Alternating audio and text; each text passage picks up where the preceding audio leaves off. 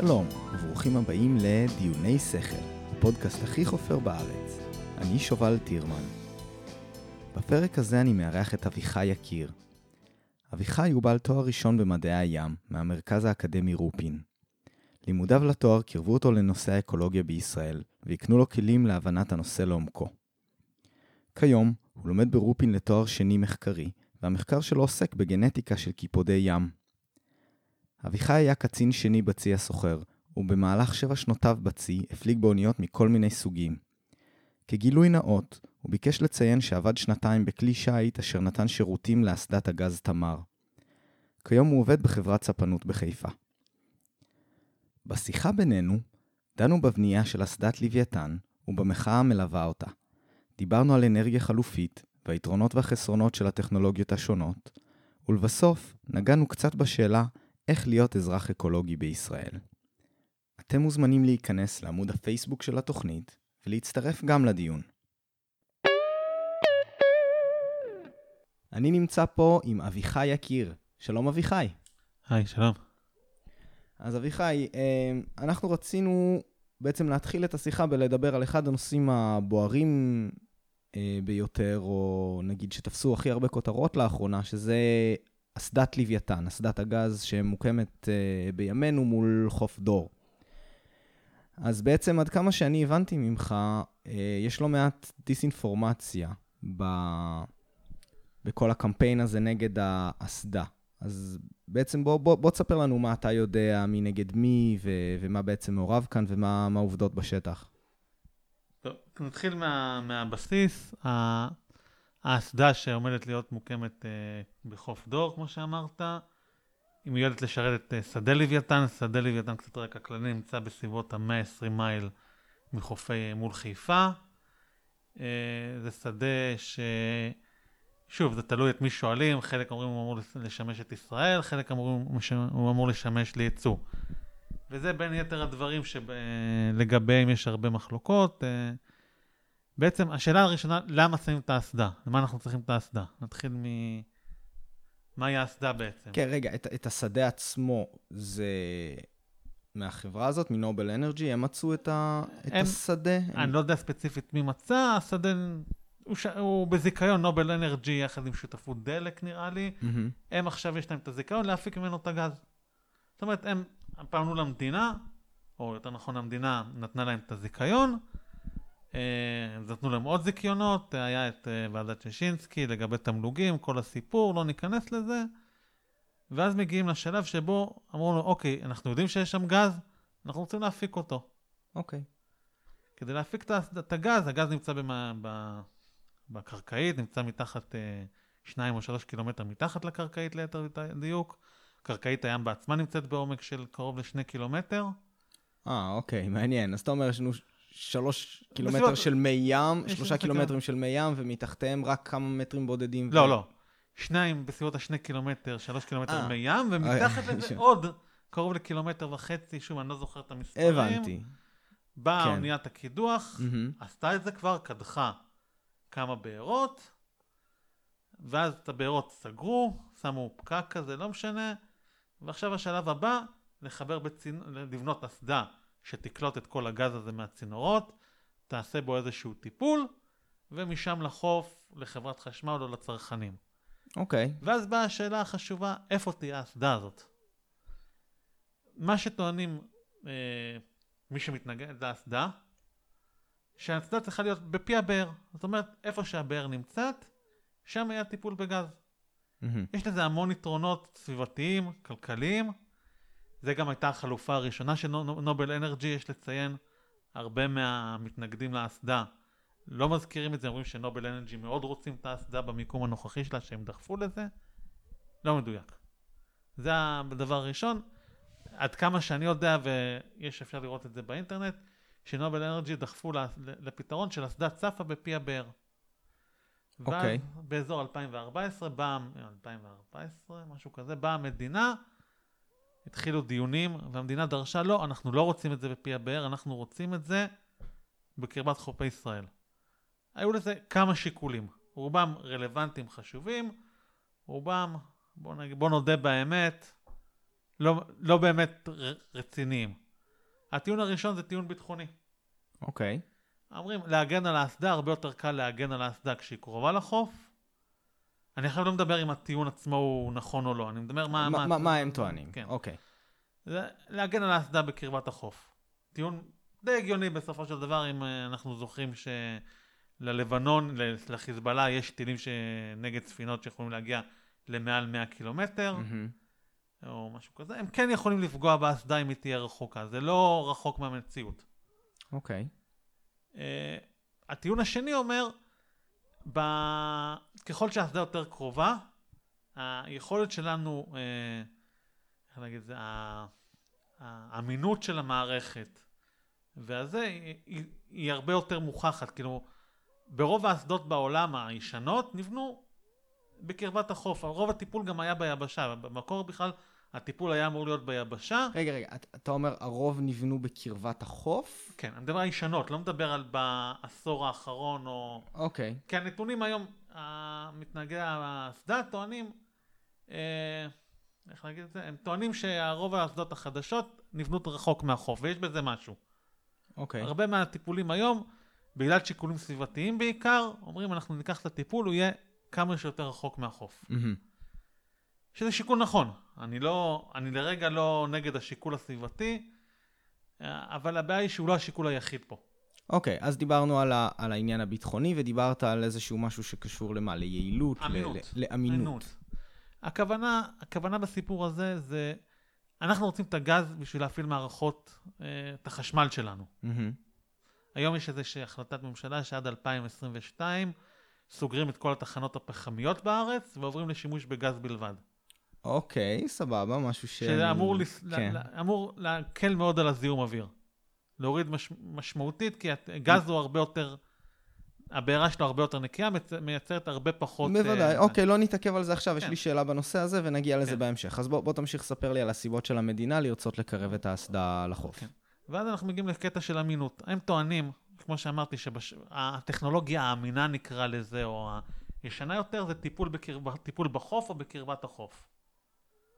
טיפול באסדה קבועה בקרבת החוף, זה האמינה יותר, זה מה שעשו בעולם במשך העשורים אוקיי, כשאתה- האחרונים. כשאתה אומר אמין, הכוונה היא מה שזה בעצם נותן אספקה.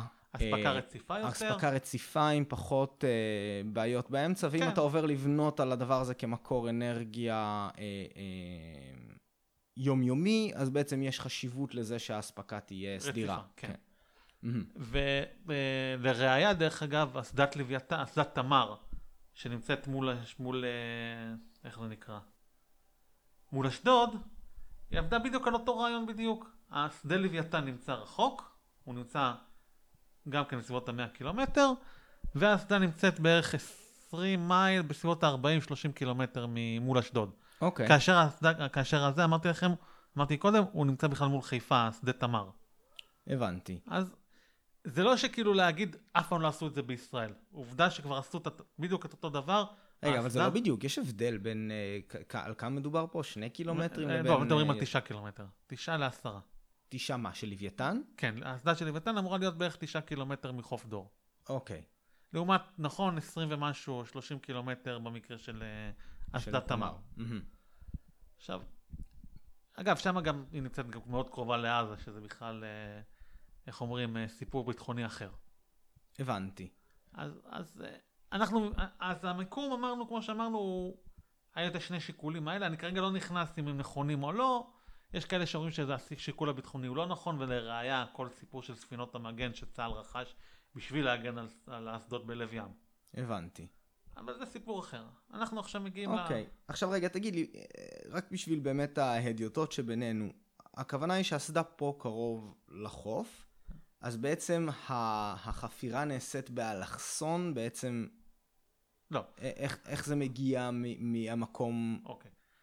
אז יש את, הב- כמו שאמרתי מקודם, שחפרו את הבארות, סגרו אותם, חפרו את הבארות של ה... אה, את הבארות של הגז, כרגע סגרו אותם עם איזשהו כן. מכסה. ברגע שמקימים את האסדה, במקביל בונים צינורות מתחת לים, צינורות אה, גז שמעבירים את הגז שיוצא מהאסדה, אל ה... מה, סליחה, את הגז שיוצא מהבאר אל האסדה, מהמם.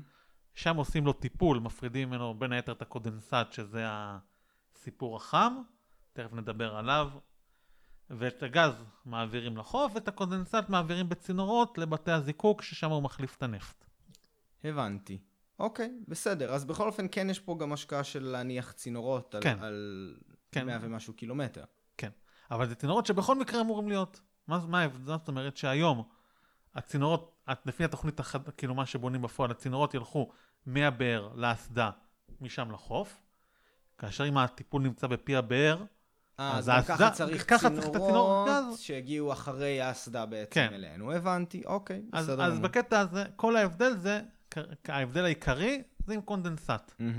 קונדנסט, אה, בשביל להבין, זה איזשהו, אחד מהחומרים שיוצא מהגז, קוראים לזה גז רטוב, לא, כאילו למה הוא רטוב? כי הוא מכיל נוזלים. מהמם. אחד הנוזלים זה קונדנסט, הקונדנסט הוא לצורך העניין נפט, הוא לא באמת נפט, הוא הרבה יותר, אה, מכיל חומרים הרבה יותר קלים מנפט, ומזקקים אותו, צריך לה, הרבה פחות אנרגיה בשביל לזקק אותו, בשביל להפיק בנזין ודי, וכל מיני חומרים כן, שאנחנו הוא לא מכירים. כמו נפט גולמי שהוא כן. ממש דורש זיקוק יותר רציני, הוא כן. כבר קרוב יותר לתוצר הסופי, מה שנקרא. הרבה, הרבה יותר קרוב, מהמם. אבל הבעיה שלי שהוא גם הרבה יותר נדיף. מהמם. זאת אומרת, הוא פולט אדים שכן נפיצים. כן. אז אחד מהדברים, הוא, אחד מהדברים שטוענים, שזה חומר נדיף, מסוכן מאוד. אה, אני שומע את כל הסיפורים בכל הפוסטים על הקונדנסט, כאילו זה היציר של השטן, חומר מסרטן, חומר שמתפוצץ בקלות, חומר שיהרוג כל מה שבא איתו במגע. בוא נגיד, דברים יצאו מפרופורציה, אנשים פשוט שמעו כל מיני קטעי דברים על החומר הזה, ומשם מהמם. המשיכו ויצרו סיפורים זה. כאילו הקונדנסט כן הוא חומר מסוכן, אף אחד לא אומר שהוא לא חומר לא מסוכן, בסופו של דבר זה כמו נפט.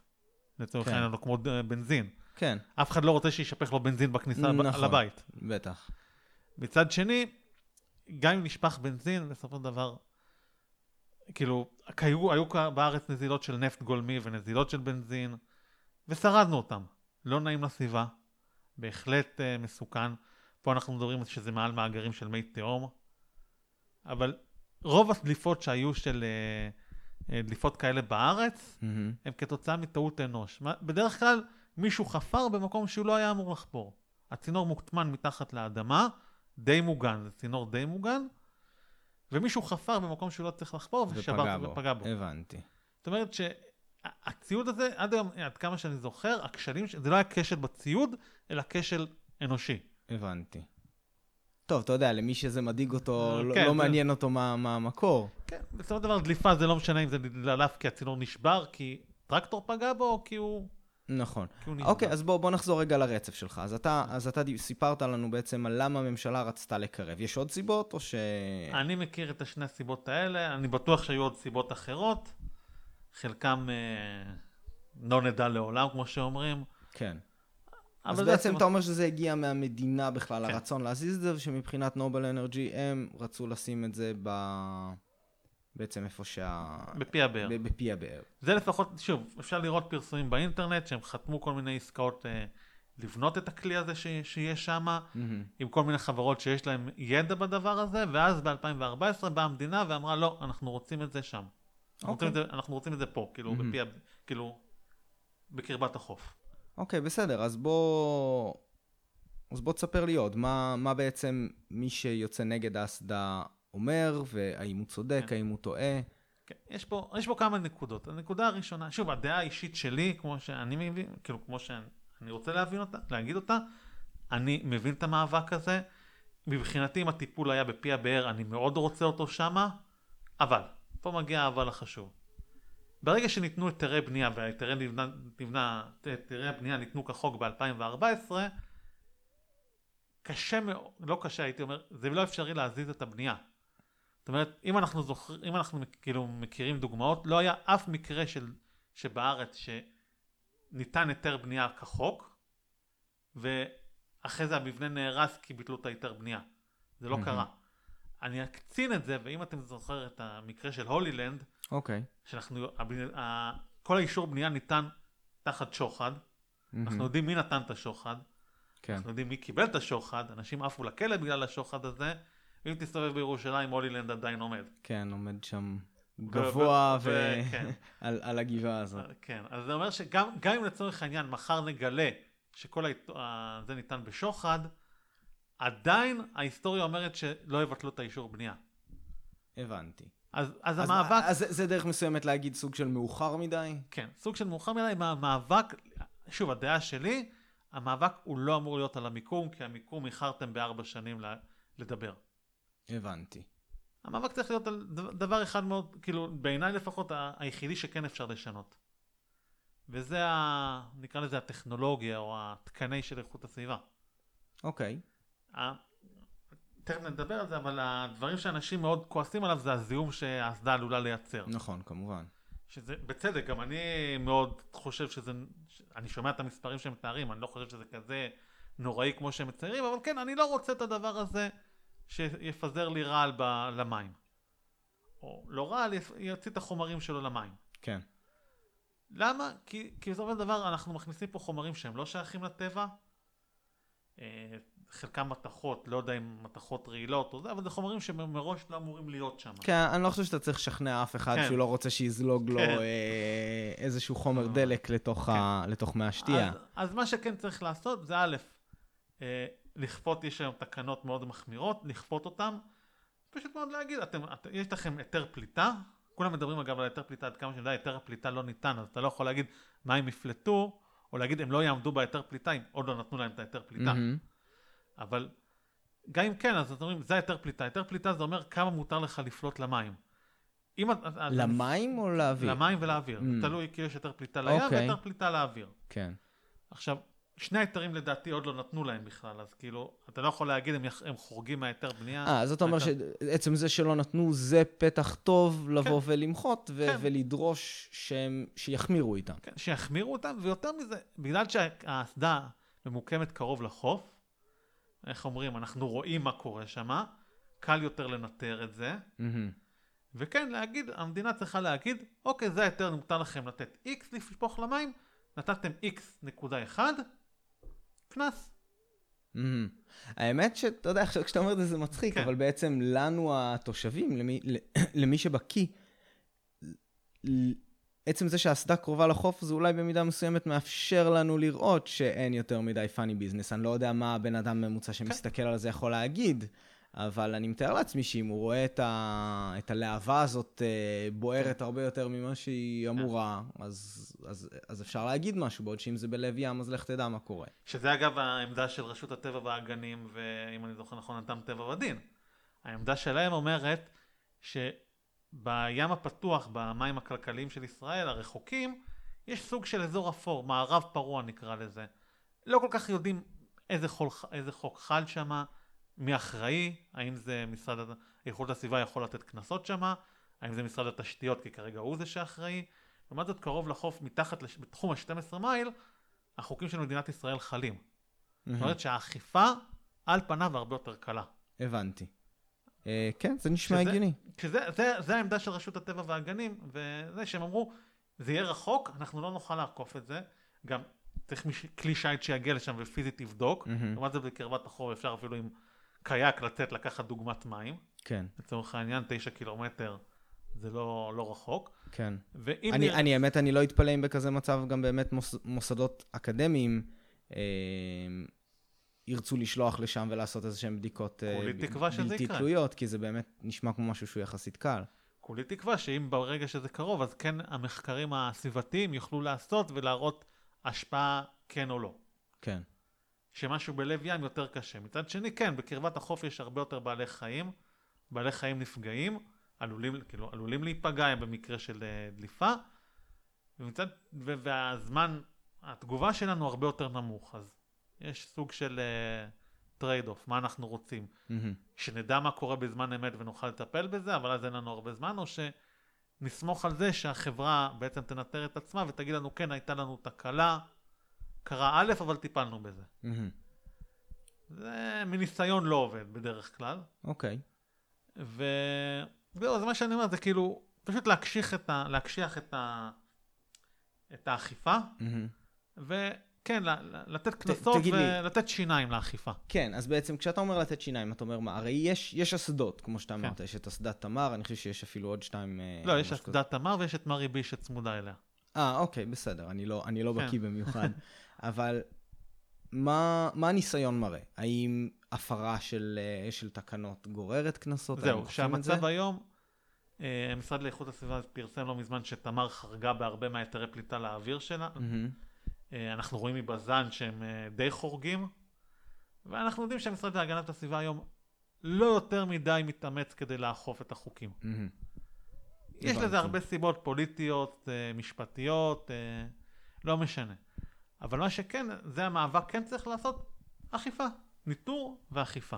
הבנתי. ניטור, זאת אומרת שלא רק החברה שמפעילה את האסדה תנטר, אלא יהיה ניטור של מטעם המדינה. בוודאי. ואכיפה זה אומר שחרגתם, וואלה, נעשה עכשיו קנס. ואם צריך, נעצור, נשבית את העבודה. אוקיי, האמת, אתה יודע, אני פתאום חשבתי על משהו, ומתוך זה אני, אני רואה שעדיין לא ברור לי משהו אחד. בעצם אתה אומר שאם האסדה היא בלב ים, עדיין יש צינור שמובל אלינו ליבשה. כן. אה, מצד שני, אז מה בעצם לא יהיה? הצינור של הקונדנסט לא יהיה בכזה מצב כשזה רחוק? אחד יובילו אותו מהטיעונים- אחרת? כן, אחד מהטיעונים, אני לא, שוב, אני לא מכיר את הרעיון, כי הוא אף פעם לא בא, בסוף לא, בסופו של דבר לא, לא בא לידי מימוש. המתנגדים לאסדה אומרים שאם הקונדנ... הטיפול יהיה בפי הבאר, אז הקונדנסט יעבור בספינות וייצאו אותו לחו"ל. שזה הממ. נשמע פנטסטי, איזה נחמד, וזה יהיה בעיה של מישהו אחר. הבנתי. אבל זה לא כזה נכון, מש... מכמה סיבות. דבר ראשון, דווקא למדינה יש אינטרס שהקונדנסט יגיע לארץ. כי כמו שאמרנו, הוא תחליף לנפט. מהמם. כאילו, הוא מחליף נפט בזיקוק. זאת אומרת שאם עכשיו אנחנו מכניסים, אנחנו מדברים פה על 2,500 חביות קונדנסט ליום, חבית אה, קונדנסט בסביבות ה-400-350 ליטר, מהמם. אנחנו לא מדברים פה על מיליוני טונות כמו שמנסים להציג את זה, כן, מדברים פה על אלפי, עשרות אלפי טונות. כן.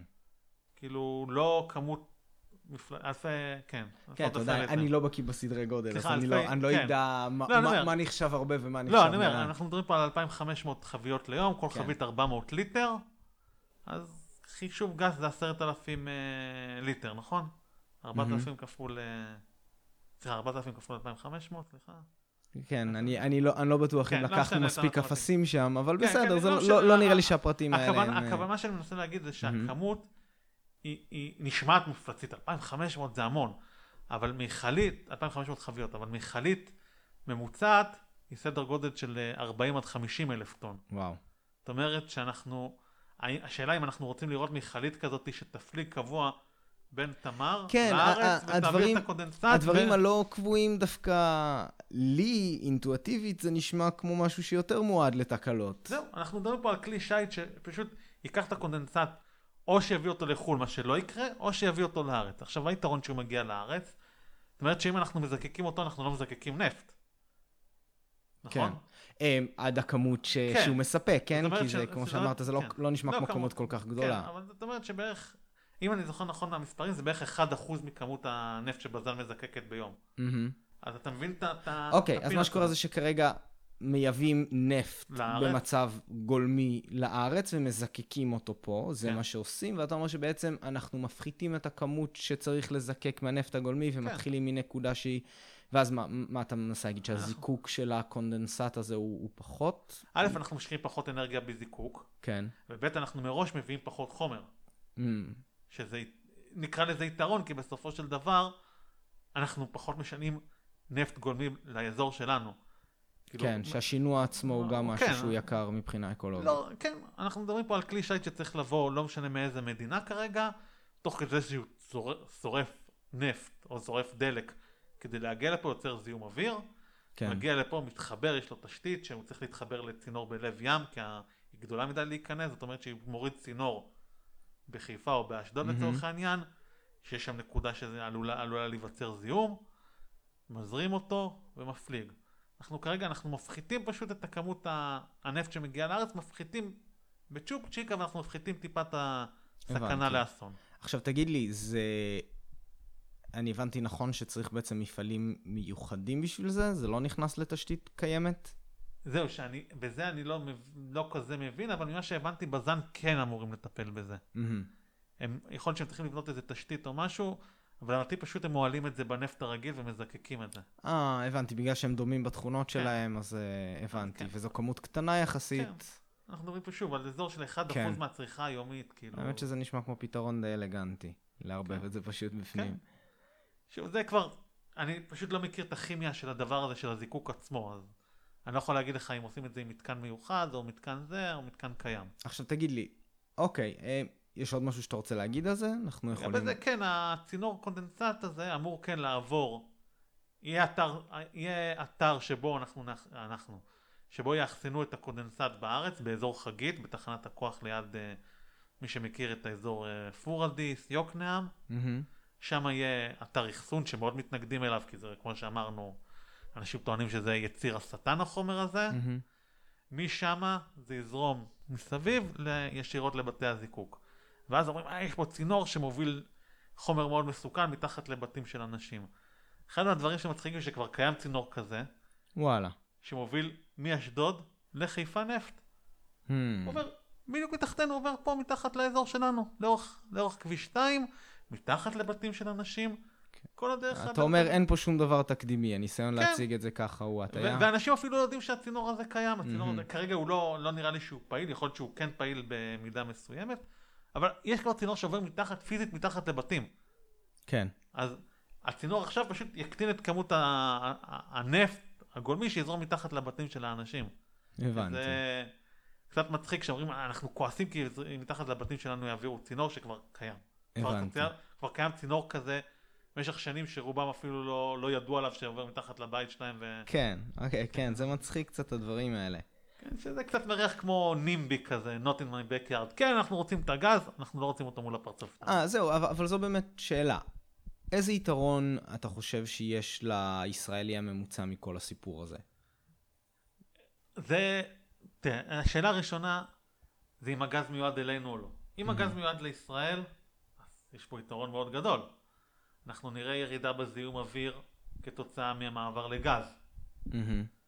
אנחנו נראה ירידה בזיהום אוויר אם נוכל חלק מה, מהרכבים שלנו, משאיות, אוטובוסים, להעביר להנאה בגז. מהמם. אנחנו רואים באירופה שהרבה רכבים מוסבים לגז, נוסעים על גז, וכתוצאה מזה הזיהום במרכזי הערים ירד. כן. אז זה, זה יתרון מאוד גדול. המחיר גם יהיה זול יותר? בג- בגדול, אה, עד כמה שאני מבין, כן, תהיה, יהיה ירידה במחיר מהמם. של, ה, של הגז, של, ה, של החשמל. מהמם. לא יודע עד כמה אנחנו נרגיש אותה, אם היא תהיה חצי אגורה לקילוואט שעה, או... הבנתי. אבל סביר להניח שבאיזשהו שלב זה יתגלגל אלינו בעקיפין, כי היום חברת ה... המחיר של, ה... של החשמל, כמו שאנחנו מכירים היום, הוא לא בהכרח תלוי למחיר הדלקים. כן. הוא קשור להרבה מאוד... אה, כן, חובות גם בטח שהם צברו כן. לאורך השנים וצריכים כן. להחזיר איכשהו. כן. אמ, אוקיי, אז זהו, אז האמת שזה... יש עוד איזשהו נושא שאני מרגיש שאף אחד לא מדבר עליו. אה, אם עוברים מפחם לגז, אני חושב שעיקר המעבר הוא הפחם לגז, ואולי באחוז קטן, כמו שאתה אמרת, חלק מהתחבורה, שזה לעבור מנפט לגז. אה, מבנזין בעצם אה, לגז. אז טיעון אחד שאני שמעתי פעם, ואני לא מצליח לשחרר מהראש שלי, נגד הסיפור הזה, הוא ש... ואני חושב שהם ציינו שם אולי את מצרים, או מישהו בסגנון שעשו איזשהו, איזשהו משהו כזה, זה שמה שקורה זה שיש לך עתודות גז בשלב מסוים, ואז מתחילים ומעבירים את כל התשתיות לפעול על גז במקום מה שהיה לפני. ואז בעצם אתה נעשה מאוד תלותי בדבר הזה, ונגיד אם פתאום זה נגמר, כי אף אחד לא יודע להגיד כמה יש שם. לא, ש- יודעים כמה יודעים? יש בערך, מהמם. ואנחנו יודעים שיש עוד מאגרים שעוד לא פותחו. מהמם. כאילו, אנחנו יודעים כמה גז יש, ולפי החישובים בצריכה שלנו זה יספיק לנו באזור 30 שנה. הבנתי. אוקיי, טוב, אז זה קודם כל מעודד. אני לא כן. ידעתי, לא ידעתי את הנתון הזה. אה, והדבר השני, שאולי נראה לי יותר מובן מאליו, ובטח גם קצת יותר קרוב ללבך, זה האם באמת יש טעם בהמרת תשתיות כזאת, שבעצם כל העולם מדבר על המעבר בכלל ל- לאנרגיות חלופיות. אנחנו נתחיל מה- מהדבר הראשון. אנחנו היום, מדינת ישראל, או בעצם כל העולם, די מכור לנפט. בואו מהמם. נודה בזה, אנחנו לא יכולים לעשות שום דבר חוץ, כאילו שלא קשור בנפט. אנחנו נוסעים ברכבים שלנו, מגיעים לעבודה, החשמל שלנו מפחם, אבל יש, אה, איך זה נקרא, גיבויים על מזוט. Mm, במקרה- כן, זה הבנתי לא... לא, לא זה, זה אפילו. הרבה יותר גרוע מהפחם, כאילו, כן, עדיף שתעיפו כאילו, את המזוט ונשאר על הפחם מאשר כאילו גם וגם. כן.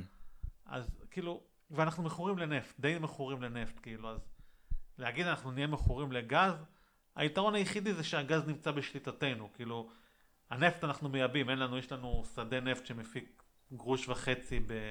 של נפט. עד היום אולי הוא עשה עשרת אלפים, לא יודע, עשרת אלפים חביות מאז שהתחילו אותו לפני כמה שנים, אז ברגע שהגז, הגז הוא שלנו, מה זה שלנו? בת, בת, בת, ב... תחת תחום השיפוט כן, של השיפוט שלנו, מדינת אומרת, ישראל. כן. כן, זאת אומרת שאנחנו לא תלויים באף אחד בלייבא את זה. לעומת זאת הנפט, אם אנחנו מקבלים היום נפט לצורך העניין נגיד מקפריסין, מחר קפריסין אומרת אנחנו לא רוצים למכור לכם, ומה אנחנו עושים? אנחנו עדיין נצטרך את הנפט הזה. אז ככל, ככל שנעבור יותר ל...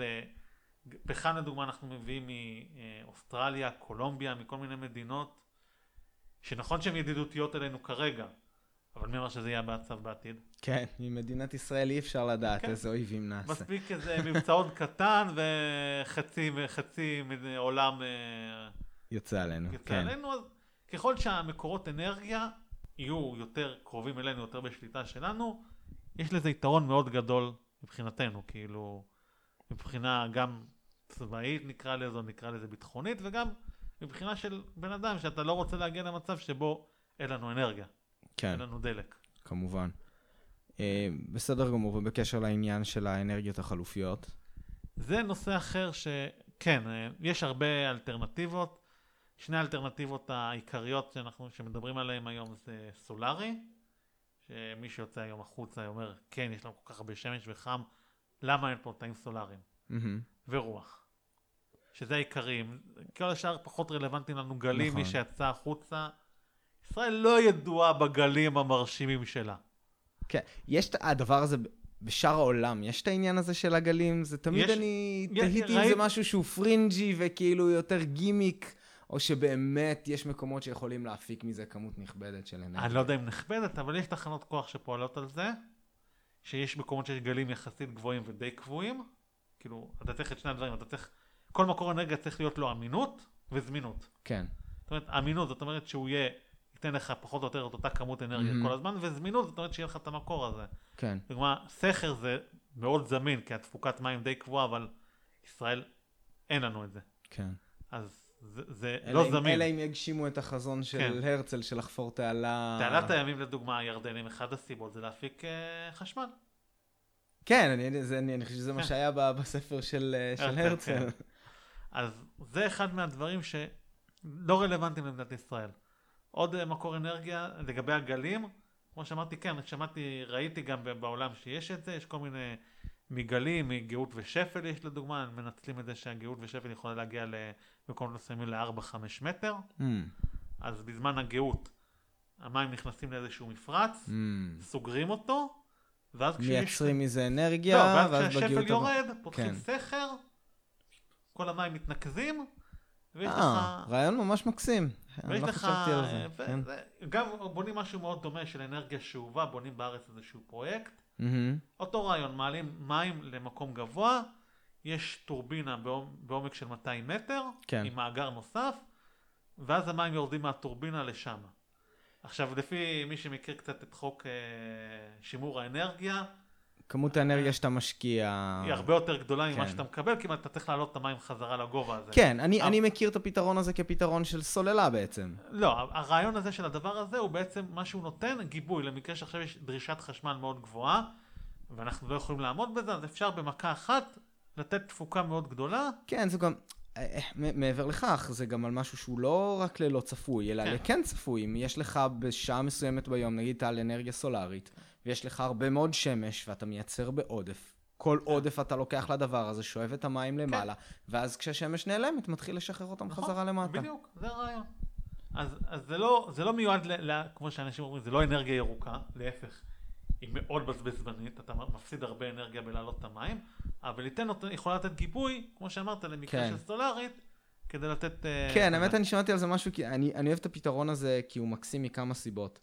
אה, אני מדבר ספציפית על באמת על השימוש של זה כגיבוי וכסוללה, באמת לאנרגיה סולארית לזמנים שאין שמש. אה, היופי בזה, אני רק אגיד למאזינים, ואתה תתקן אותי אם אני טועה, זה, אחד, מדובר בפתרון שהוא יחסית ירוק. אתה כן צריך למצוא איזשהו מקום שבו יש לך מאגר מים, או יכולת לייצר מאגר מים שהיא מעל... מאגרים. שני מאגרים בדיוק, כן. שאחד גבוה מהשני. אה, אתה צריך שיהיה לך שם גם מים, לפחות להעביר אותם, אם זה מהים או מאיפה שלא יהיה. אה, אבל מה שאלגנטי פה זה שבונים את זה בצורה כזאת, שהטורבינות עצמן הן בעצם הפיכות, ככה שכשאתה מזרים פנימה אנרגיה, הכיוון שלהם מסתובב והן משמשות כמשאבות, וברגע שאתה פשוט נותן להם להסתובב, אז, והמים עוברים דרכם בכיוון הירידה, אז הן מחזירות לך אנרגיה. כן. אז אתה לא צריך כאילו... אתה לא צריך כפול, אתה לא צריך גם משאבות וגם את הטורבינות, זה, זה אותו מכשיר עושה את שניהם. יכול להיות, וזה- אני לא מכיר ספציפית את המקרה הזה, אני מכיר את משהו הרעיון. אלגנטי. כן. אה, יש משהו אלגנטי בזה, וזה גם מוריד את הצורך בסוללות אה, כימיות, שזה, אה, כן. סטייל אה, טסלה כאלה, שאיתן יש גם איזה שהן בעיות, גם של זיהום וגם של אה, אה, אספקה של הליתיום, נגיד, אם זה מה שאתה משתמש. כן, אה, זה- יש לזה כל מיני השלכות אקולוגיות. אז זה, זה משהו שאני, אני לא, שוב, אני לא יודע כמה הוא פרקטי העניין הזה של השני מאגרים, אבל אני, אני כן מאוד אוהב אותו ברמת, ה... עובדה שזה נבנה רמת בארץ. הקסם. עובדה שהחליטו לבנות את זה בארץ. יש כזה, מה- יש הוא כזה... בבנייה, מה- הוא בשלבי בנייה, שהמטרה. שלו, כמו שאמרתי לך, זה מהמם. לתת גיבוי. במשך המון שנים אנחנו היינו על צ'ופצ'יק מזה שלא יהיה לנו חשמל. כן. אם הצריכה שלנו לצורך העניין היא 10,000 מגוואט, תמיד הכושר ייצוי שלנו היה 11 או 10,500, ורק בשנים כן. האחרונות הצלחנו קצת להגביר. נכון, זה גם, זה גם מעבר לזה, ושוב, אני, אם, אתה, אם אתה יודע על זה משהו מעבר למה שאני יודע, משהו שחשוב לדעת על תחנות כוח, אה, בטח תחנות פחמיות ודברים כאלה, זה שכל התחנה נבנית על סמך הפיק. אתה צריך שיהיה לך, שתהיה לך תחנה שהיא מספיקה בשביל הזמן, בשביל השבוע הזה בשנה שיש צריכה מקסימלית. כל התחנה שלך והתשתיות שלה נבנות לפי המקסימום. אתה לא יכול לבנות לפי הממוצע וגם לא לפי קצת מהממוצע, אתה חייב לפי הפיק, כי אחרת כשאתה תגיע לפיק זה פשוט יקרוס. אז הרבה פעמים בשביל לשפר את היעילות, גם מבחינה כלכלית וגם אנרגטית והכל, מספיק לגלח קצת את הפיק ובעצם שיהיה לך איזשהו משהו לגיבוי, וזה בעצם מאפשר לך תחנת כוח שיודעת לפעול על הממוצע ועל הקצת יותר מהממוצע.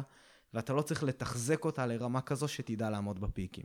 כן, זה, זה בדיוק אחד מהדברים. יש, אה, לחברת חשמל יש גם שני תעריפים, בעיקר למפעלים, כדי להגיד להם, שיא הפיק זה כמו שאנחנו יודעים בקיץ, בשעות האזור 2, 3, שיא החום, כולם מפעילים מזגנים, כולם... אז חברת החשמל אומרת, אל תפעילו מזגנים, או בעיקר הצרכנים הגדולים, תעבדו בשעות אחרות, ניתן לכם תעריף יותר מוזל. כן. כי כמו שאנחנו יודעים, לפעמים קורה שבקיץ משביתים באופן יזום אזורים שלמים, כי וואלה, הגענו ל... אי אפשר לייצר יותר, כאילו.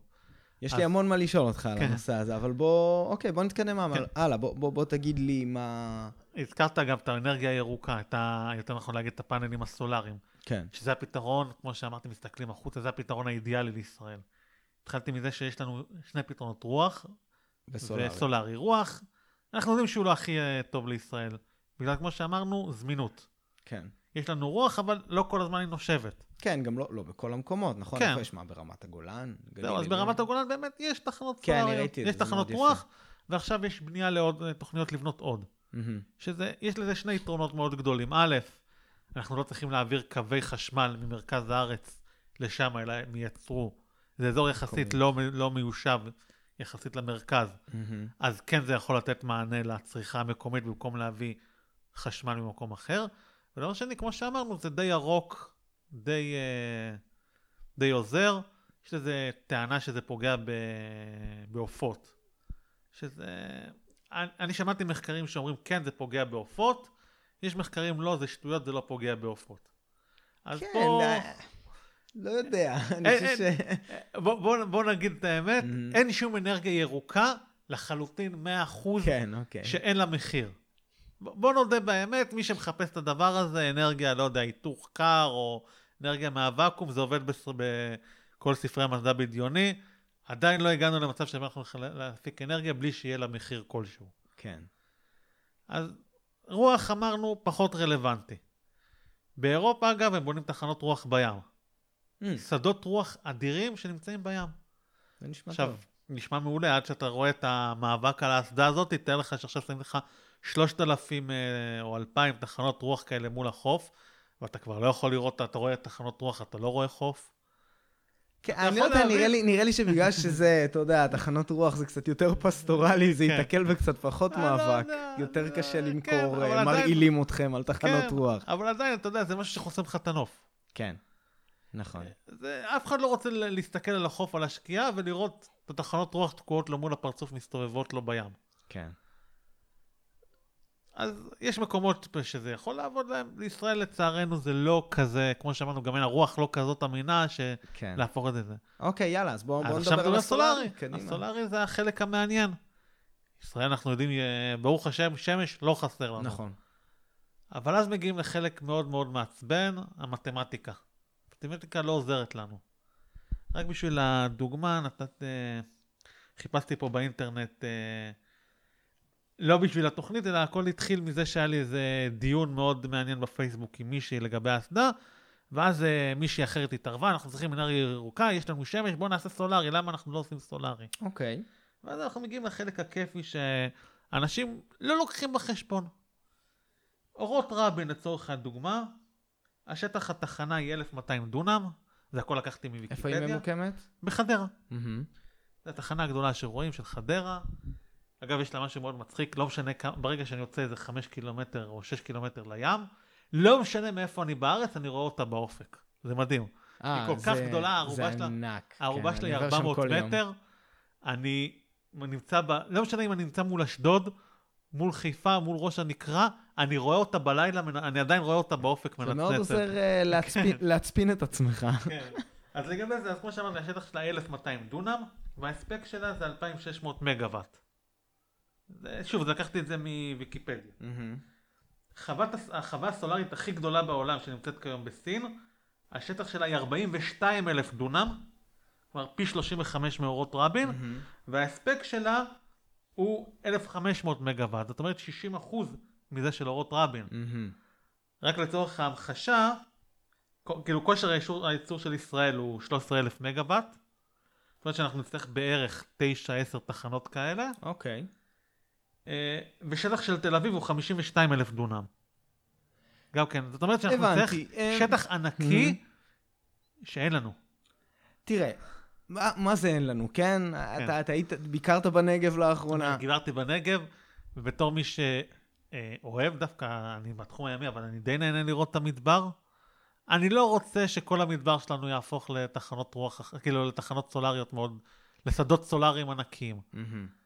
זה שטח ענקי שהוא הוא שמורת, רובו שמורת טבע או שטחי אש מאוד יפים, ולא להרוס את זה בחייאת.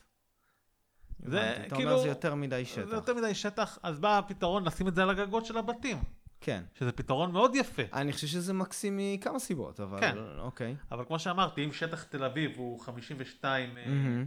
אלף דונם, זאת אומרת שנוכל לייצר שם בסביבות ה-1500 מגוואט.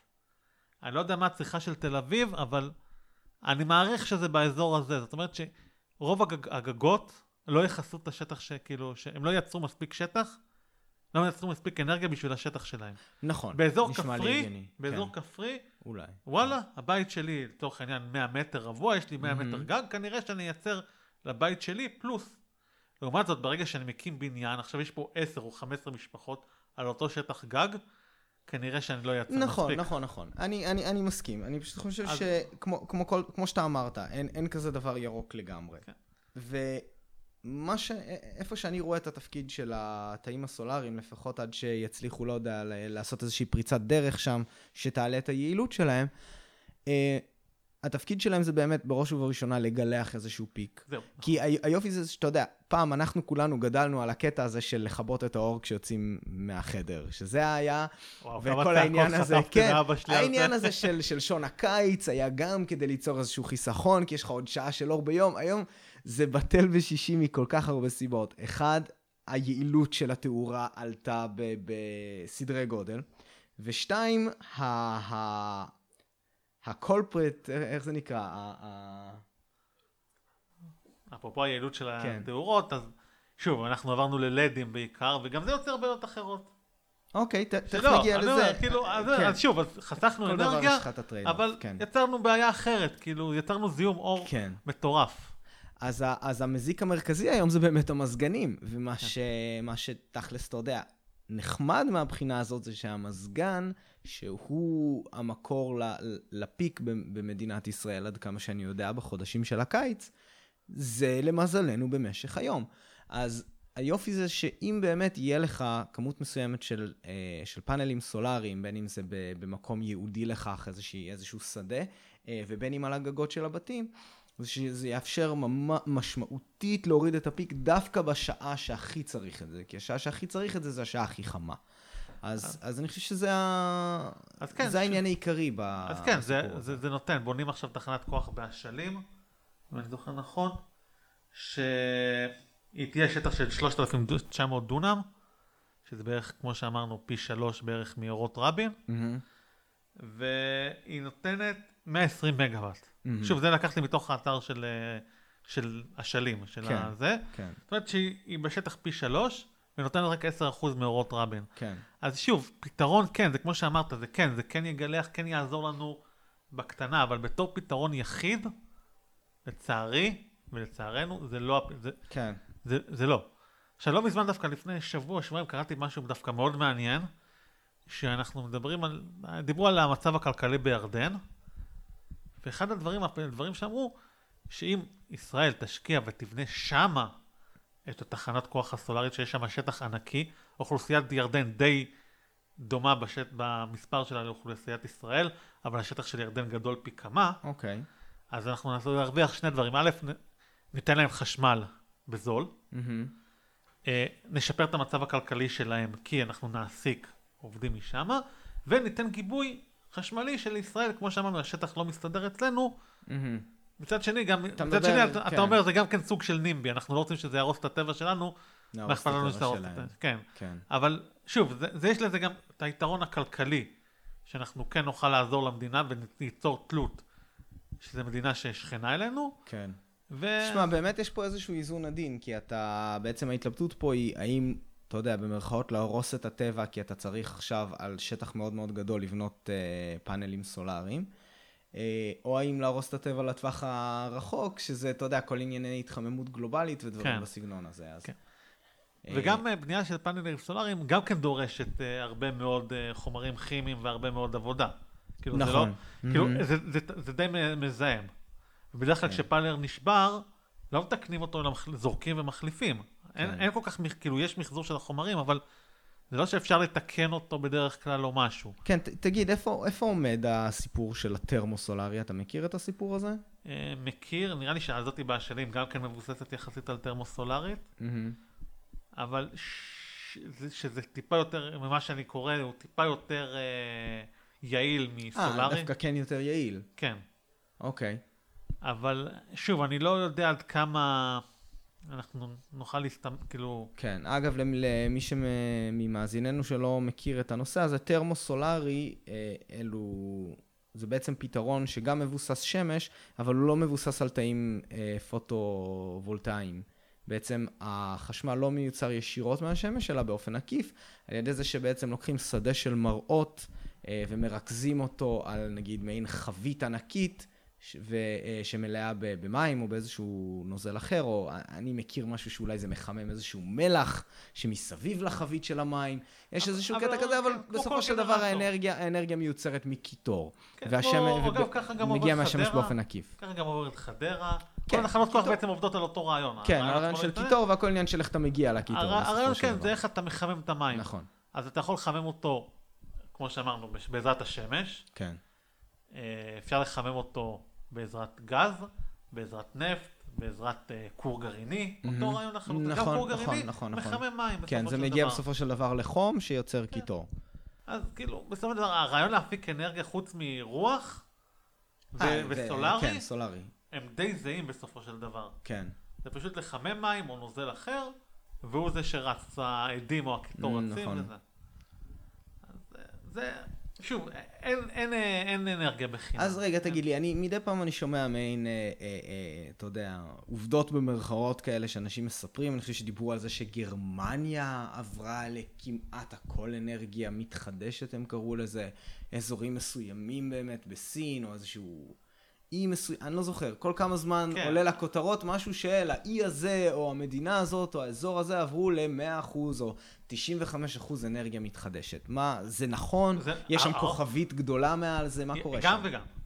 אנחנו מדברים קודם כל על אירופה, שזה דבר, נתחיל מהמצב הפוליטי אחר לחלוטין. מה הרעיון? באירופה יש רשתות של חשמל שמגבים אחת את השנייה. זאת אומרת שאם למדינה אחת יש, כמו שאמרנו, עברנו את הפיק, מהמם. מדינה לידה יכולה לגבות אותה. כן. אה, אם אנחנו מדברים לדוגמה על צרפת, צרפת כולם, רוב האנרגיה שלה זה אנרגיה גרעינית.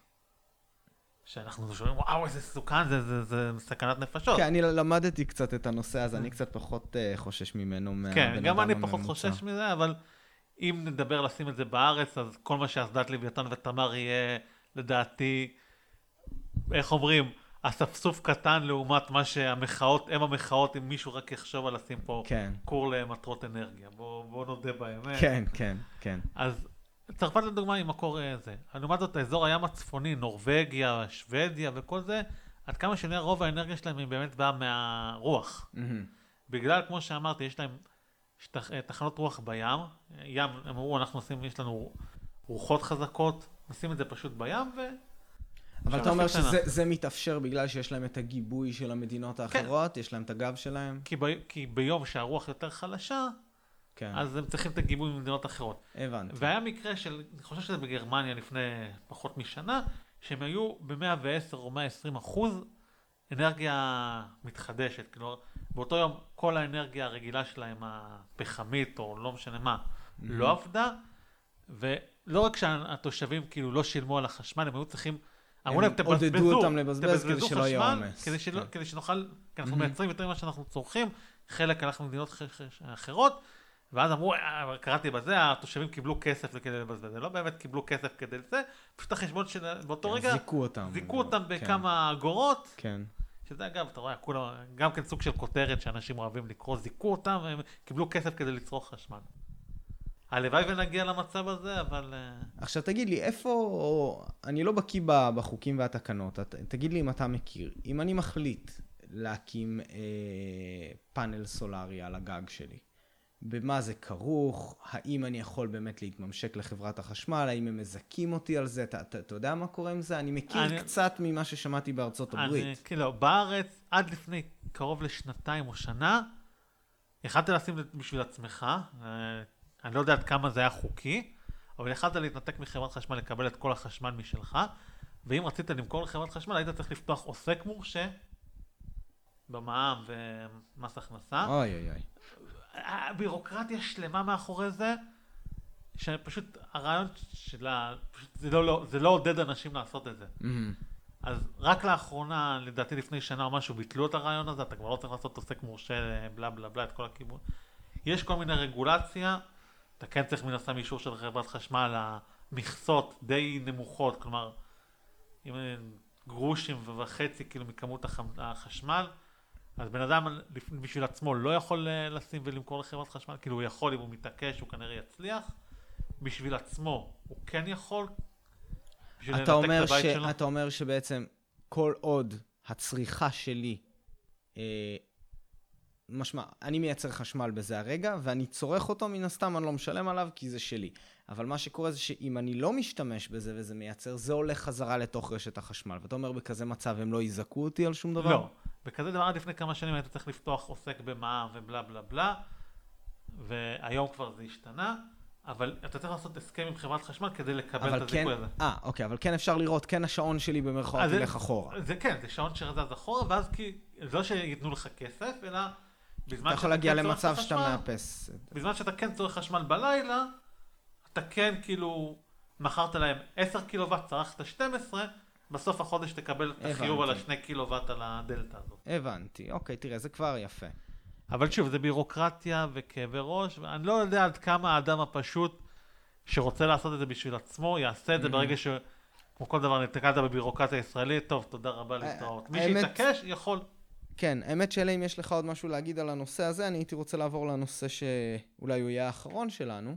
אה, רק לפני זה, בטח, ש- אין בעיה. דיברנו, כמו שאמרת מקודם, על הסוללה ועל האנרגיה השאובה. אחת מהבעיות של אנרגיה סולארית זה מה עושים בלילה. ובשביל זה צריך הרבה סוללות, או כמו שאמרת, אנרגיה השאובה. והסוללות מסוכן, כאילו, מן הסתם הם מכילים חומרים מאוד מסוכנים, וחשוב להדגיש שכאילו, אנחנו גם לא רוצים את הפתרון הזה בתור אה, מאגר ענקי של סוללות. נכון, אני, אני מאוד דאגתי מזה, אבל אז באמת אני שמעתי על העניין של האנרגיה השאובה כ, כתחליף לסוללה, ואני שמעתי, אני חושב שאפילו, אם זה היה ביל נאי או ניל דה גרס טייסון, מישהו מהם דיבר על, ה, על זה שיש איזשהו מקום שיש לך רכבות כאלה שנעות, שעולות במעלה גבעה, שיש עליהן משקולות גם. אה, ושזה זה... בעצם מניעים את זה כשיש את העודף חשמל, ואז לאט לאט משחררים אותם ומזיזות לא איזשהו גנרטור. אבל... אולי... אה, כל, כל כזה דבר, כן? כן. פת, פתרון מבוסס גרביטציה, כן. נקרא לזה ככה. כן. שמאפשר לך בעצם לאגור אנרגיה בלי צורך בחומרים כימיים, ו... כן, אנחנו אוגרים את האנרגיה עכשיו. וזה יחסית scalable. זה אולי לא הכי יעיל בעולם, אבל מבחינת אתה... לעשות עוד זה, זה יחסית זה סוג, פשוט. כן, זה סוג של נקרא לזה סוללה, כמו שאמרת, זה פשוט אוגר את האנרגיה בצורה, אנרגיה הופכת לאנרגיה גרביטציונית. גור... כן. ואז כשאנחנו צריכים בלילה, אנחנו משחררים אותה. זה, זה כן פתרון, אבל שוב, זה פתרון שדורש עוד שטח, עוד כן, דברים. נכון, אז... נכון. משהו, משהו חייב לוותר. כן. אתה לא יכול uh, לזכות בהכל. כן. חוץ מגרעיני, אבל זה לא יעבור. לא, סתם, גם, גם, גם לזה יש את הסיכונים שלו. כן, לא רק את הסיכונים, גם בסוף יש, גם לזה יש פסולת. נכון. האנרגיה נקייה מאוד, לא מייצרת שום פסולת, לא, לא מייצרת שום זיהום אוויר, שום זה. אבל בסוף אנחנו תקעים עם הרבה חומרים שישארו איתנו אלפי, ש... נכון. מאות שנים או עשרות שנים. נכון. אמ, אוקיי, בסדר. אז, אז בעצם זה, העניין הסולארי מוביל, מוביל אותי לנושא האחרון שרציתי לדבר איתך, שזה בעצם מה אומר להיות אקולוגי בישראל. ואני הייתי רוצה שאתה תגיד לי מה מבחינתך האזרח הפשוט יכול לעשות ביומיום שלו כדי להיות מסוגל להגיד, אני בן אדם שמתנהג באופן שהוא ידידותי לסביבה. יש זה בעיניי לפחות, דבר ראשון המחזור. כאילו הפרדת פסולת, בסופו של דבר יש לנו, אנחנו מייצרים המון פסולת, לצערנו היום כל דבר קטן עטוף בתוך שקיות, זה המון פסולת עם חוק השקיות אגב מאוד עזר בנושא הזה, אתה כבר, אה, אני לפחות לא לוקח שקיות, יש לי תמיד איזה שקית פלסטיק בתיק. כן, ו... מדהים איך, איך עידוד קטן של עשר אגורות לשקית כן. גורם לאנשים לשנות. זה משהו שהוא, מבחינתי זה ממש אה, אה, דוגמה טובה לאיך משהו מאוד מאוד קטן יכול. להסיט את המאזניים לכיוון... לכיוון חיובי. לכיוון חיובי. כן, עם, עם קצת רצון. נכון, יש את האלה שכן, הם לוקחים את השקיות, למה? כי לא, אין להם כוח, הם לא זוכים להביא את השקיות פלסטיק, אז הם כן לוקחים בעשר אגורות. אבל הם ירגישו קצת פריירים. כן, באיזשהו שלב. זה טוב. זה, זה טוב בתור ישראלים, אנחנו אוהבים לתת פריירים. כן. ואם אנחנו, אנחנו נדפקים, או אם אנחנו דופקים את המערכת, אנחנו מאושרים, המערכת דופקת אותנו, וואלה, הלך לנו היום. כן. זה... וכל עוד המערכת יכולה לגרום לנו להרגיש את זה, דפקו אותנו, אנחנו אולי נצליח לשפר את זה. לדוגמה, מחזור. אם יהיה קנסות או דברים על זה שלא נמחזר, כמו כן. שיש באירופה, mm-hmm. אני בטוח שמהר מאוד אנשים יפרידו את הזבל. היום כן. זה סוג של די וולנטרי, כאילו בוא, אף אחד לא עומד לך בכניסה לפח ומסתכל אם זרקת ניירות עם פלסטיק, עם... אה, מעבר זה. לכך, אני אגיד לך, אני משתדל, אני מאוד משתדל, בגדר הסביר אה, למחסר. אבל אתה יודע מה חסר לי? חסר לי שם הפידבק.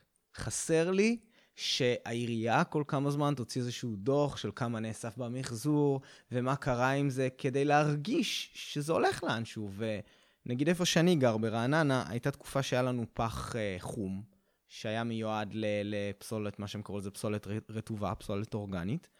אני מאוד הקפדתי לזרוק לשם.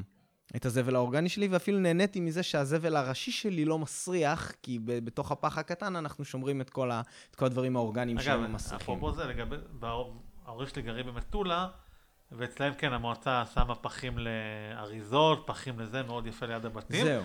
ואני אמרתי לעצמי, אני בניתי קומפוסטר קטנצ'יק, ואת כל הפסולת, אני מכין סלט, את כל הירקון, טאק, שמים בתוך הקומפוסטר, וזה, כשיש לה, להם בית קרקע, זה לא בעיה. כן.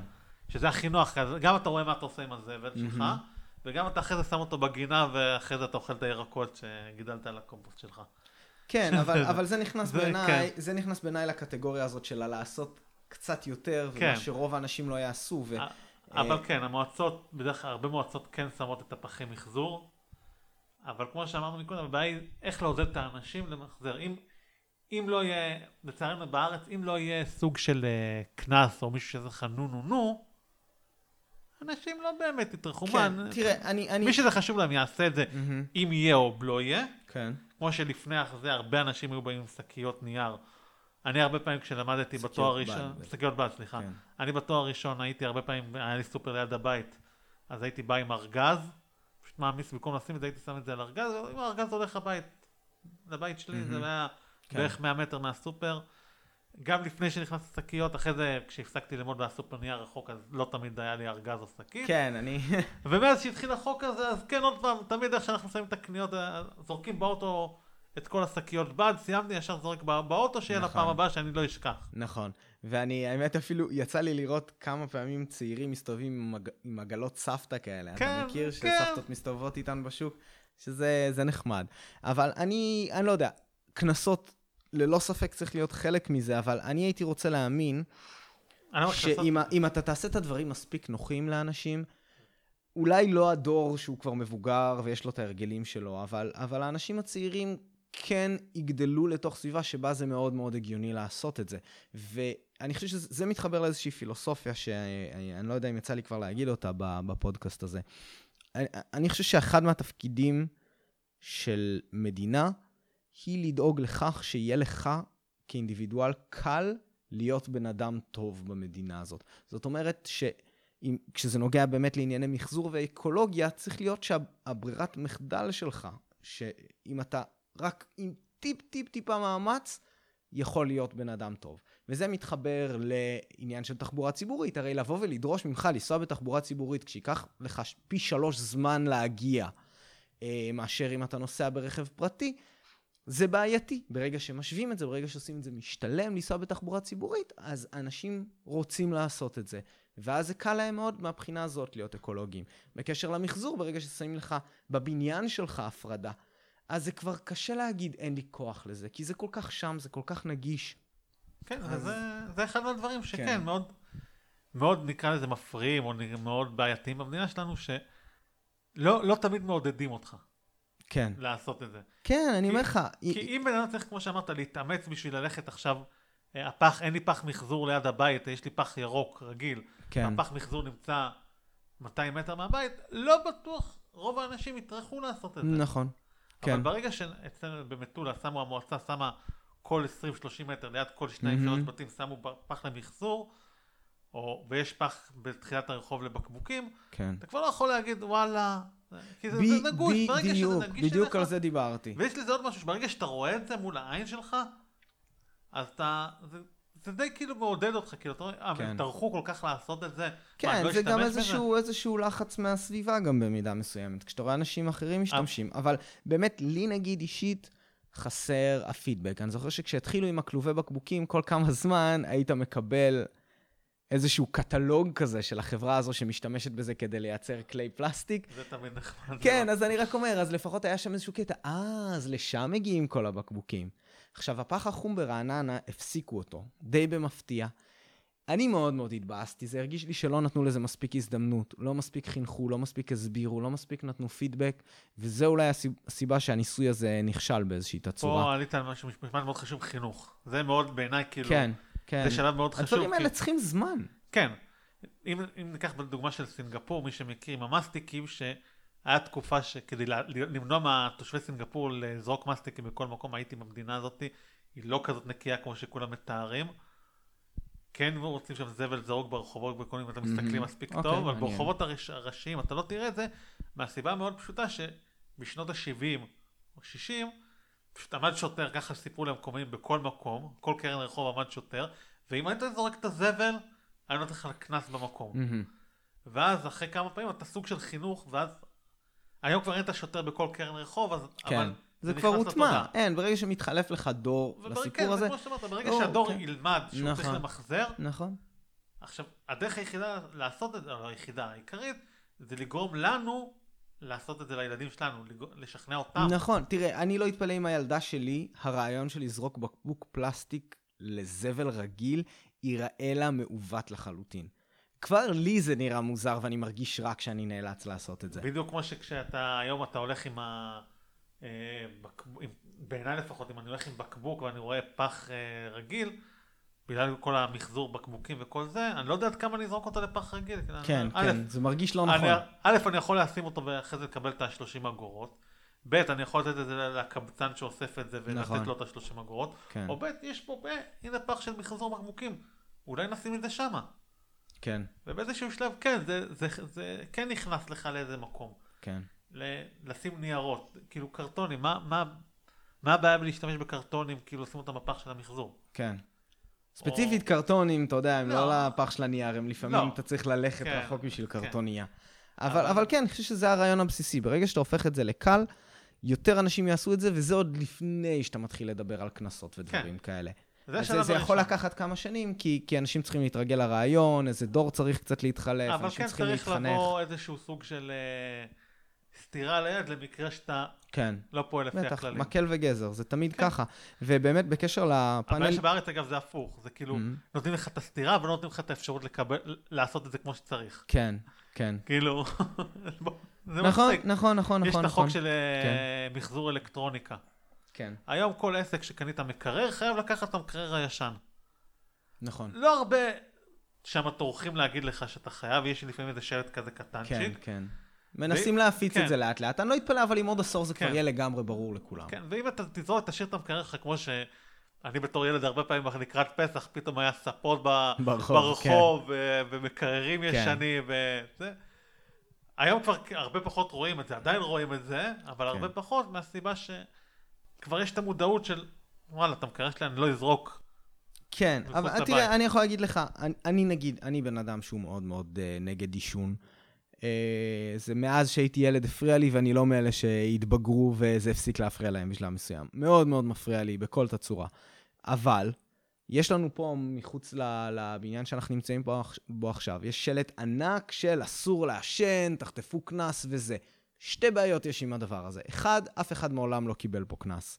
זה כמו שדיברנו. כן. ודבר שני, לאיפה רוצים שהם ילכו? אתה יודע, אני כן. נגד עישון, אבל אני מאמין בזכותו של בן אדם לעשן, וכל עוד כמובן הוא לא מפריע לי ופוגע בבריאות שלי.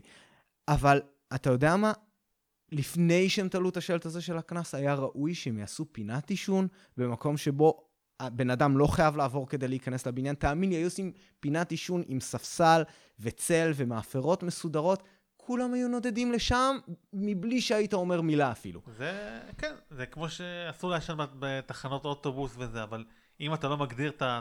כמו שאמרת, איפה מותר, איפה כן. מותר לעשן, אז, כן, אז נכון. בן אדם ידליק את הסיגריה, שמה, כי... ואני כי- אומר לך, אני... או אני- שהוא צריך לעבור כן. שלושה רחובות בשביל למצוא איזה... בדיוק, ואני, ואני אומר לך, כמה שאני שונא את התופעה הזו של העישון, אני לא יכול להאשים בן אדם שאם בשביל לעשן הוא צריך ללכת לטיזנם או בשביל לעשות את זה באופן חוקי. הוא צריך... זה לא לגיטימי. יש לו פינה מוצלת פה נחמדה, ואין לו... נכון. והפינת עישון אם הוא הוגדרה נמצאת רחוקה נכון, תחת השמש, אני יכול להבין אותו. כן, במיוחד אם הוא רואה שאין- שאף אחד לא באמת יעשה לו את הנו נו נו. נכון.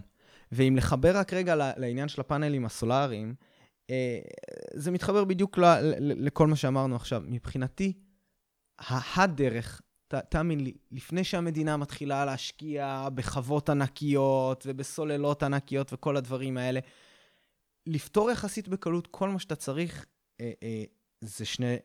לא, בוא, בוא נגיד זה כמה דברים, אני לא אתחום את זה במספרים. קודם כל, אתה צריך לאפשר לאנשים אופציה נוחה להתקין פאנלים סולאריים באופן פרטי, שזה אז- אומר... אז זה מה שאמרתי, שבאמת כן. כבר אתה לא צריך לפתוח עוסק מורשה ואת כל הכאב אבל זה לא. מספיק, לא, לא, מספיק, אבל- כי לא מדברים על זה. כן, אבל זה החסם הראשון נכון. שכאילו... אוקיי, אמרתי, וואלה, אני אפתח, אני אשים לי את הזה. כן. רגע, אני עכשיו צריך בירוקרטיה ממשלתית, אז זה כבר אה, הוריד מלא. זה, הבעיה הראשונה נפתרה.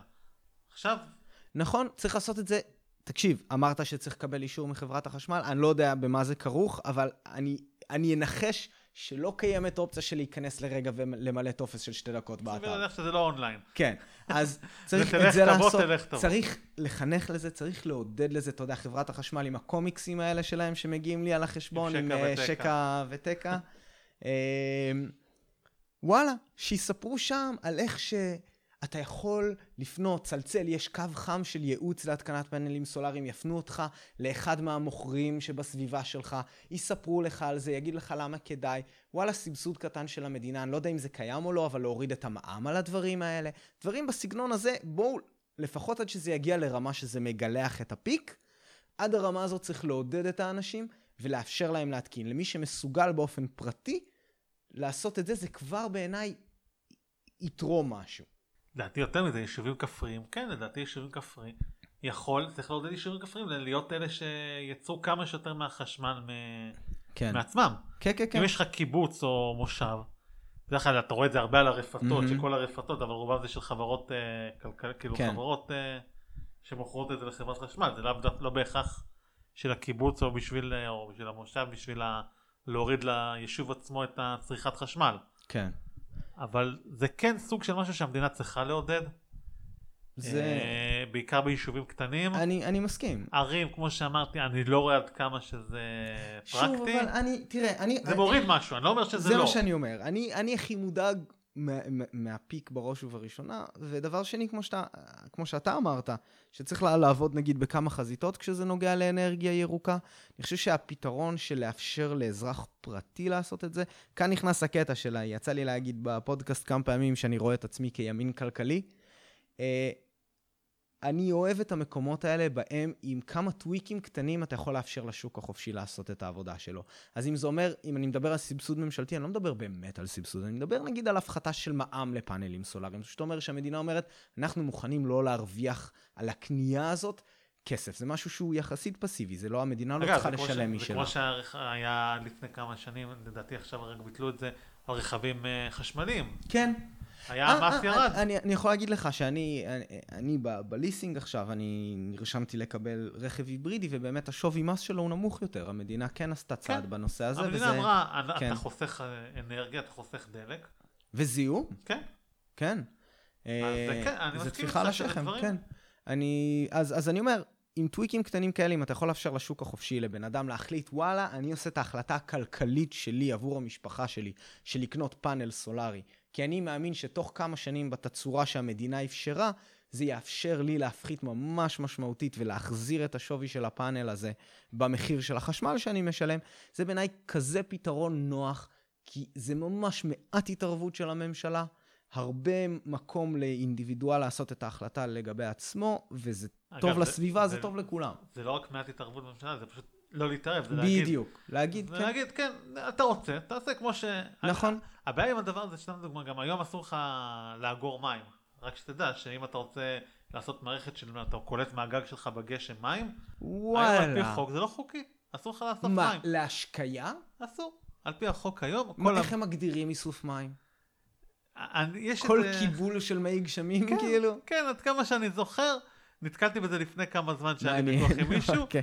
אסור לך, המים נחשבים לרכוש המדינה.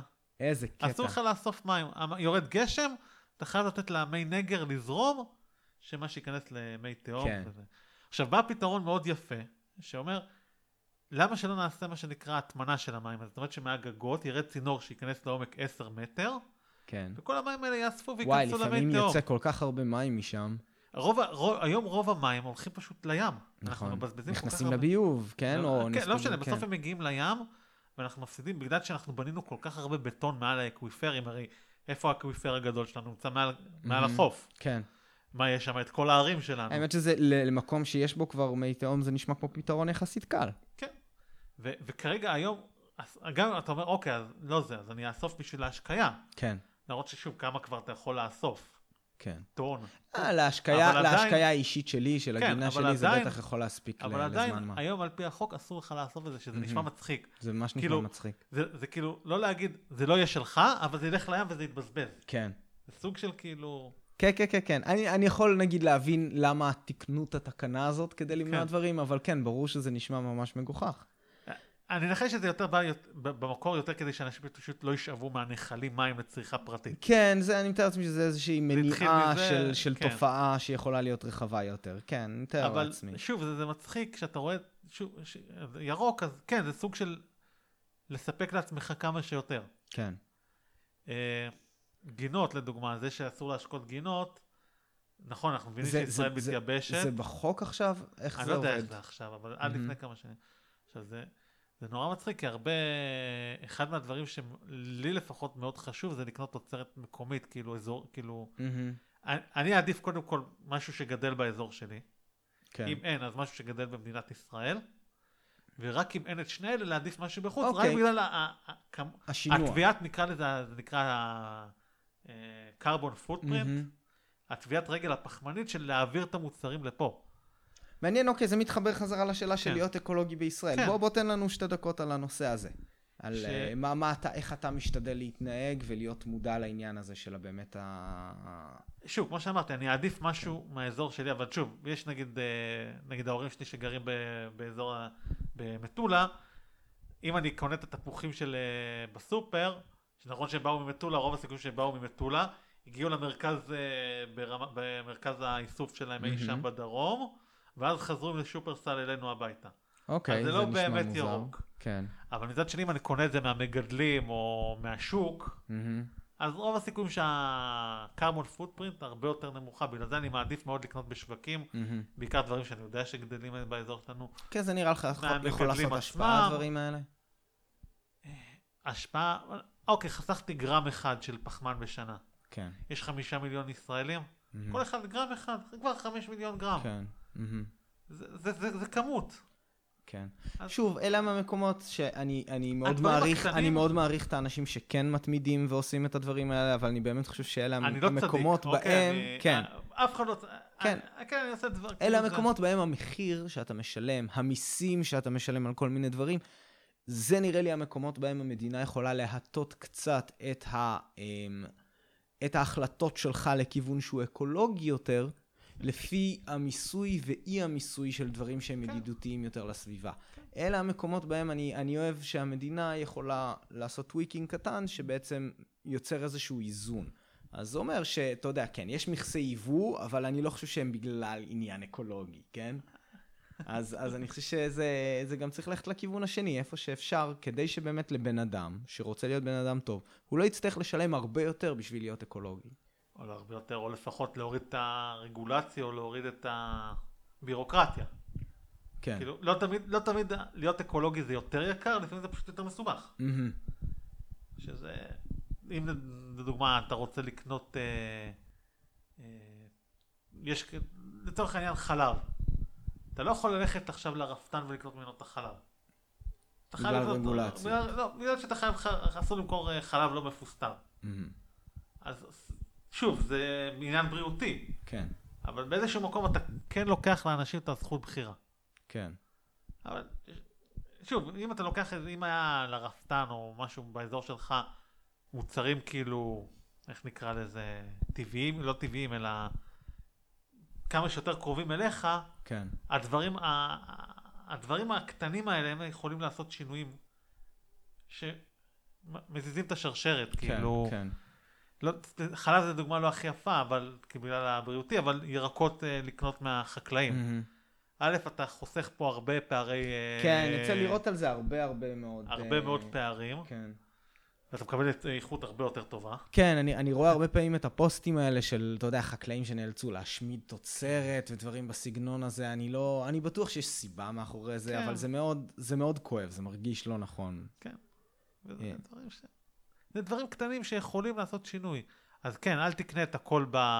בשוק או בסופר, יש דברים שאתה לא יכול, אבל לדעתי לפחות, כמה שאתה יכול לקנות מהקהילה, כן. לדעתי זה, זה טוב. אני חושב שבראש ובראשונה מהבחינה הזאת, אתה יודע, צריכה להיות לך יכולת לדעת מה הגיע מאיפה מהבחינה כן, הזאת, אבל- כדי שאתה תוכל. כן, זה פחות, שוב, זה פחות רלוונטי למי שגר בתל אביב, כן. למרות ששוב, מן הסתם, אני לפחות, גם כן, גם כשאני פה בחיפה כשאני גר, אני מעדיף מלקנות מחנויות קטנות, או, אתה יודע, מה שנקרא גרנדפה שופ כאלה, אתה יודע, מה שלקנות עכשיו ברשת גדולה. מהמם. כי זה סוג של, כאילו, כן, יודע, זה פילוסופיה. פילוסופיה שלי, לפחות כן. ה... יכול להיות שזה טיפה יותר יקר, יכול להיות שזה טיפה זה, אבל בסופו של דבר, לדעתי האפקט שלו, הגד- בכללי, האקולוגי, החברתי, הרבה יותר, אה, הרבה יותר חזק. מהמם. אוקיי, בסדר גמור, יש לך עוד אה, טיפים כאלה? הפילוסופיה שלי, או נאטשל כמו שאומרים. כן. כל הבנתי. אחד שיקח מה שהוא אוהב. יש כאלה שינקו עם אה, כלים אקולוגי, אה, סבון אקולוגי, אה, סבון כביסה, יש כאלה שלא... אה, יש כל אחד שלוקח את הדברים שלו. כן, אני שוב, זה, זה הכל חוזר בעיניי- מבחינתי בעיניי גם לכל המקום באיזשהו הזה. שלב להגזים כן. יותר מדי זה גם לא טוב. יש את כל התנועות, אה, zero waste, שאומרים שהם לא יצרו אף זבל, הם יחזרו כל מה שיש להם. אז יש לזה גם מחיר כלכלי, כאילו... כן, כן, כן. אז שוב, אני, אני באמת, אני, זה, זה תמיד מחזיר אותי לאותה נקודה, שאני חושב שבמקום הזה באמת, זה התפקיד של המדינה, בין אם בקטע חינוכי, בקטע רגולטורי, כאלה דברים. לאפשר לך להיות אזרח טוב, ובהקשר הזה אזרח אקולוגי, יחסית בקלות. זה לא אומר שזה חייב להיות זהה לחלוטין ללא לשים זין. זה יכול להיות טיפה קשה יותר, אבל, אבל זה צריך להיות רק קצת קשה יותר. כן. וזה אם זה, אתה יודע, תיוג של דברים שהם אקולוגיים יותר, או עידוד לקנייה של דברים שהם עם פחות אריזות. אין לי מושג, אני לא יודע מה הפתרונות הספציפיים, אבל ברור לי שאפשר לא. לעשות, וזה לא חייב לעלות יותר כסף לאף אחד. זה, זה, רק, זה רק דורש רצון ומחשבה. כן. זה, זה מה שכל אחד שיבדוק, מה, אה, מה, איך אומרים, תבדוק מה אתה יכול לעשות כדי לשנות. זה בעיניי, כאילו, השינויים הקטנים, כמו שאמרתי, גרם אחד כפול חמש כן. מיליון, כפול שבע מיליון, כמה אנחנו בישראל. זה הבדל. כן, אתה אומר לא, לא לרדת מזה בקטע של מה אני כבר יכול לשנות.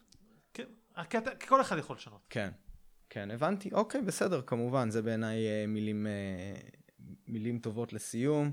אנשים, תעשו כמיטב יכולתכם איפה שאתם יכולים להפחית את uh, טביעת הרגל הפחמנית. ואני אצטט מישהי שאמרה... צריכת אריזות, מחזור. אצטט מישהי חברה טובה שאמרה לי, זה הפילוסופית בחיים, be the change you want to see in the world.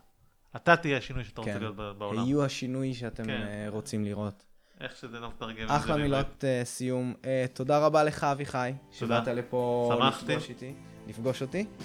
אה, ותודה רבה למאזיננו, ואנחנו נתראה בפרק הבא של דיוני שכל.